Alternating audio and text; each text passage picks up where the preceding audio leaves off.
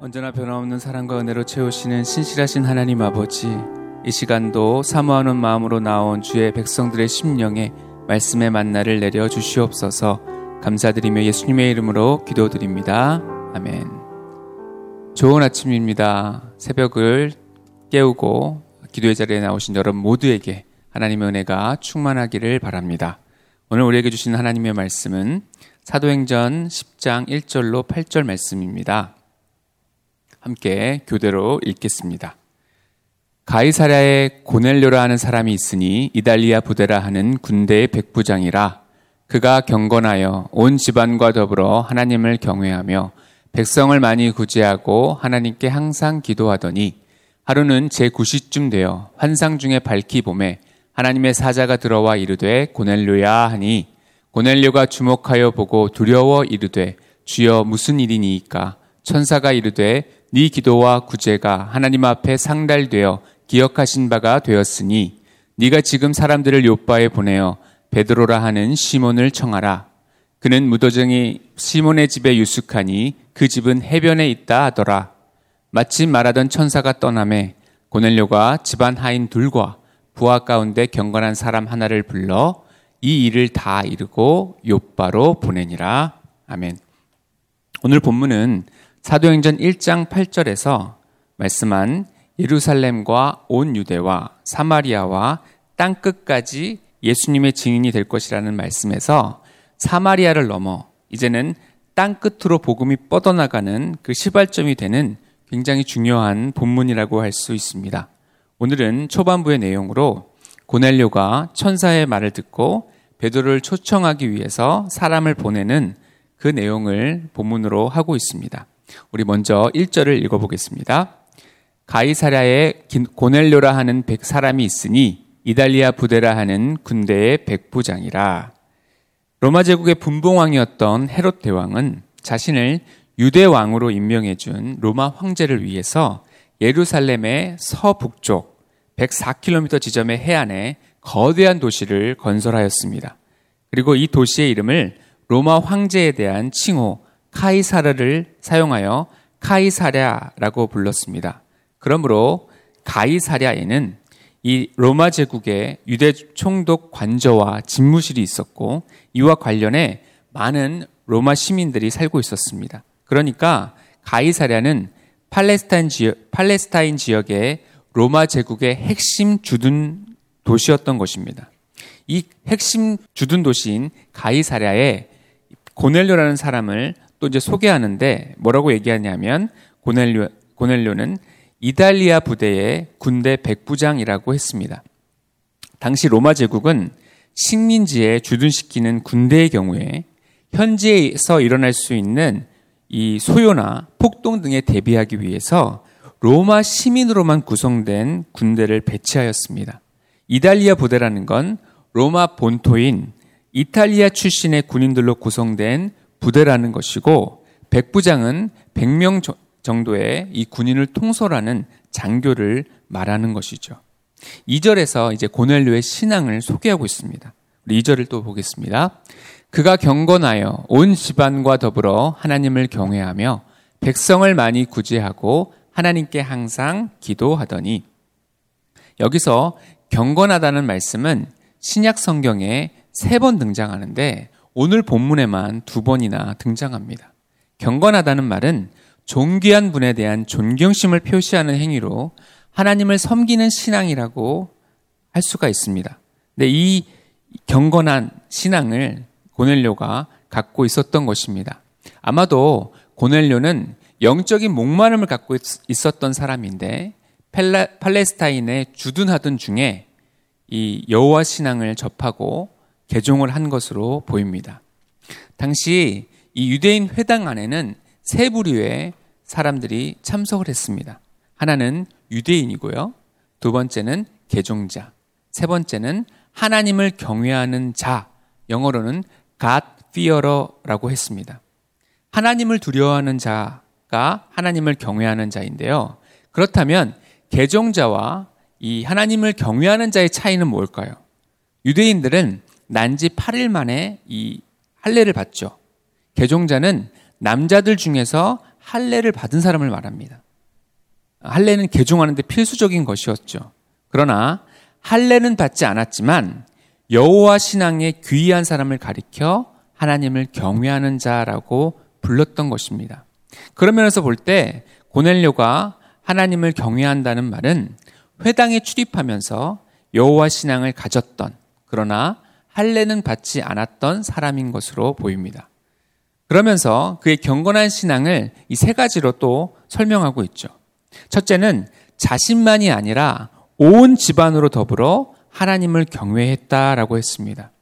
고넬료는 혼자 잘 믿고 나서 시간이 훨씬 지나고 나서야 가족들에게 전한 사람이 아니라 자기고 믿고 좋으니까 즉시로 가족들에게 알렸고 그의 말과 행동이 진실했기에 가족들까지도 고넬료와 마음을 같이 해서 함께 신앙생활을 했던 것입니다. 이것이 얼마나 대단한 것인지는 이 가족 전도를 가족 구원을 위해서 계속 기도하는 성도님들은 공감하실 것입니다. 그의 집안의 식구들만이 아니라 하인들까지도 이 고넬료의 모습을 보면서 함께 신앙생활을 한다는 것은 엄청난 축복이겠죠. 둘째는 백성을 많이 구제했다라고 했습니다. 당시 로마 군인들이나 로마 관료인들은 이 어, 지배자로서 피지배국에 있는 백성을 착취의 대상으로 억압하고 함부로 대했습니다. 반면에 고넬료는 하나님 믿는 신앙생활을 시작한 후부터는 로마인들과는 달리 그 유대인 백성들을 사랑하고 그 사랑의 표현으로 베풀고 나누는 구제를 하였던 것입니다. 셋째는 고넬료는 항상 하나님께 기도했다라고 했습니다. 여기서 항상 기도했다라는 것은 업무도 하지 않고 기도만 했다는 뜻이 아니라 자신이 서약한 기도의 시간에는 어김이 없이 항상 기도했다는 뜻입니다. 고넬료는 스펀지가 물을 빨아들이듯이 배운 말씀을 가지고 그대로 실천했던 사람이죠. 그 실천의 일환으로 항상 기도했던 사람이라는 것을 알 수가 있습니다. 그러나 고넬료는 이렇게나 준비된 사람이었음에도 불구하고 예수님을 아직 몰랐습니다. 하나님이 그의 기도와 또 구제를 기억하셨다고 해서 그의 죄가 사함받은 것은 아니며 여전히 그는 죄인이라는 것을 기억해야 합니다. 여러분, 하나님께서 기억하시고 사랑하셨다고 해서 구원까지 받은 것은 아닐 수 있어요. 마가복음 10장 21절 22절 같이 읽어보겠습니다. 예수께서 그를 보시고 사랑하사 이르시되 네게 아직도 한 가지 부족한 것이 있으니 가서 내게 있는 것을 다 팔아 가난한 자들에게 주라. 그리하면 하늘에서 보화가 내게 있으리라. 그리고 와서 나를 따르라 하시니 그 사람은 재물이 많은 고로 이 말씀으로 인하여 슬픈 기색을 띠고 근심하며 가니라. 아멘. 여러분, 이 부자 청년도 예수님의 사랑을 받았습니다.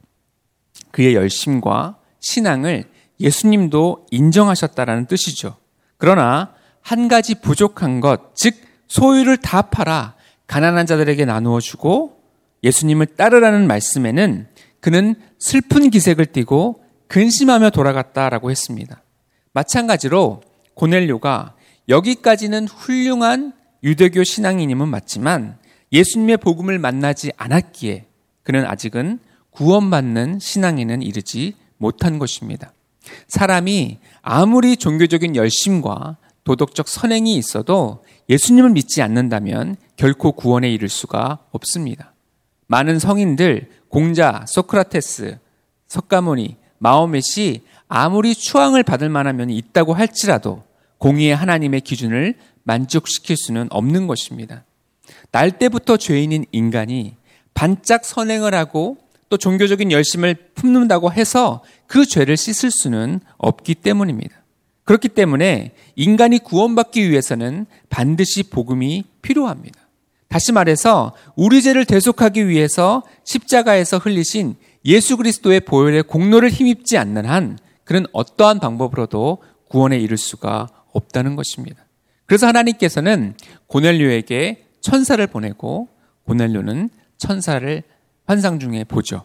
우리 3절로 4절을 읽겠습니다.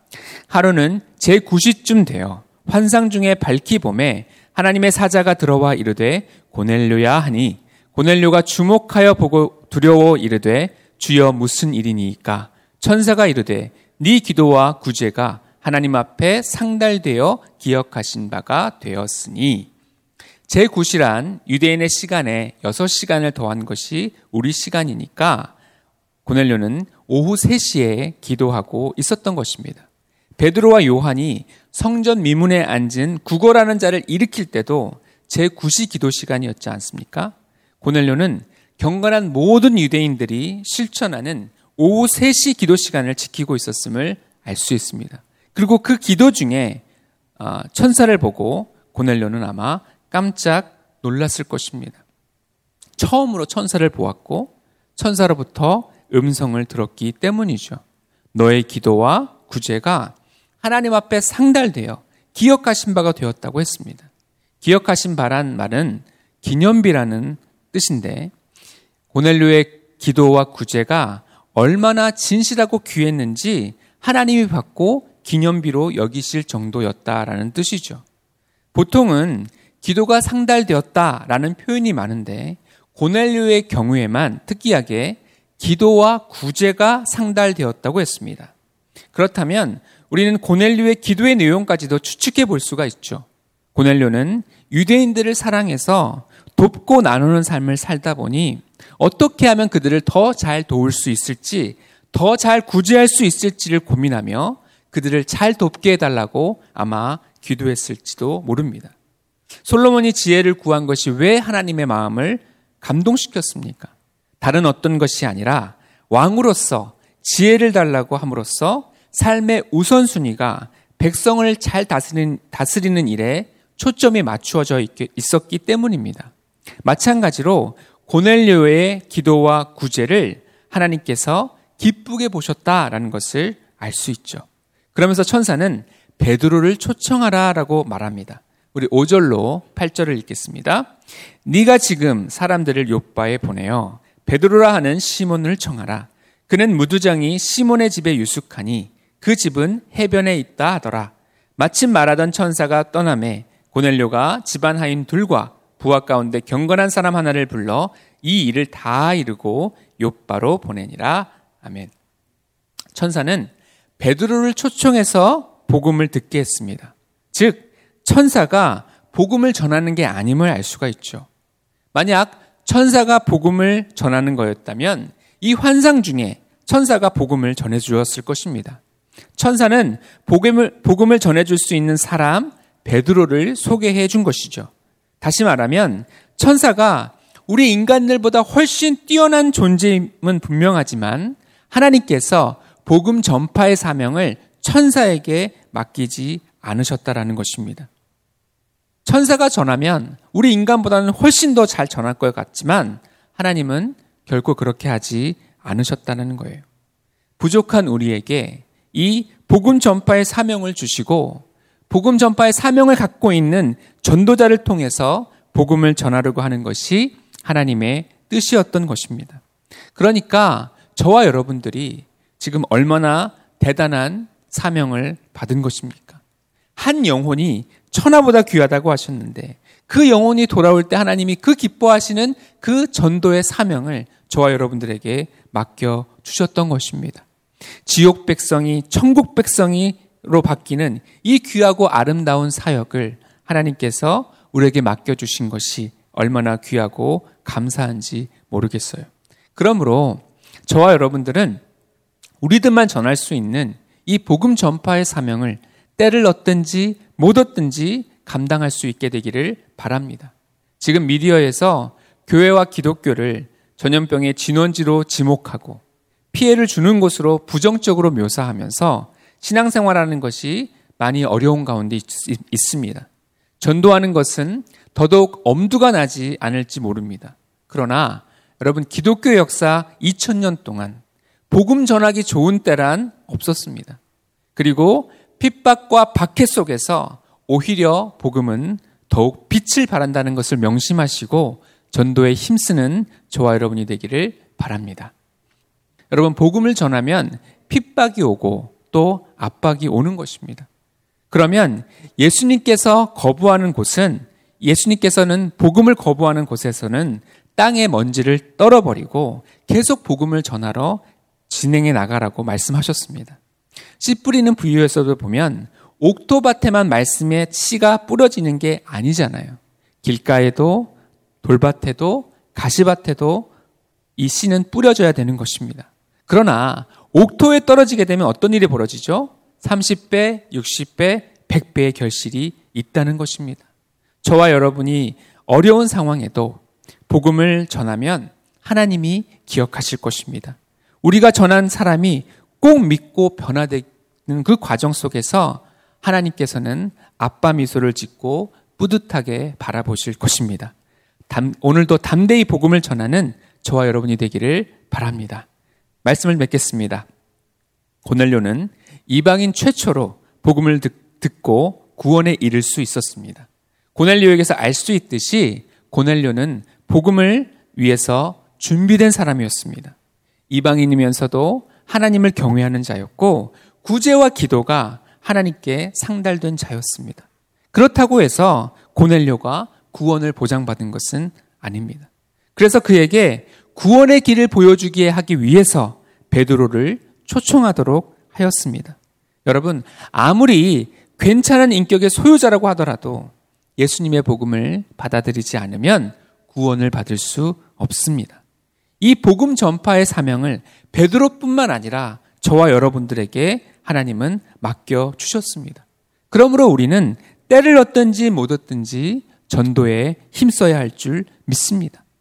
천사도 흠모할 그 지상 명령을 핍박과 박해가 있는 이 세상에서 열심히 전할 수 있기를 바랍니다. 우리가 전하지 않으면 세상 사람들은 복음을 들을 수 없습니다. 누가 길가인지 돌밭인지 가시밭인지 옥토인지 우리는 알지 못합니다.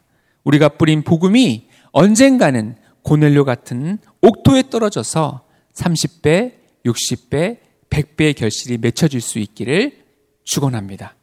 기도하겠습니다. 사랑의 하나님, 고넬료 이야기를 통해서 다시 한번 복음 전파의 사명을 일깨워 주시니 감사를 드립니다. 아무리 경건하고 구제와 선행으로 유명한 사람, 많은 사람들의 추앙을 받는 사람이라고 할지라도 예수님을 모른다면 지옥 백성이 될 수밖에 없음을 봅니다. 우리 인간이 볼 때는 선해 보이고 법 없이 살 수 있는 것 같아도 하나님의 준엄한 공의 앞에서는 죄인에 불과하다는 것을 고넬료를 통해서 보게 되었습니다. 그런 고넬료를 불쌍히 여기시고 베드로를 초청하신 것을 보면서 우리 각 사람이 누군가에는 하나님이 준비시킨 베드로와 같은 전도자임을 기억하게 하여 주시옵소서. 천사도 흠모하고 부러워할 만큼 우리에게만 주신 지상 명령을 핍박과 박해 속에서도 담대히 전하며 믿음의 씨를 뿌리는 오늘 하루가 되기를 원합니다. 그래서 언젠가는 옥토에 뿌려짐으로 말미암아 이방인 선교 역사에 귀 쓰임 받은 고넬료처럼 30배, 60배, 100배의 결실이 있게 하여 주시옵소서.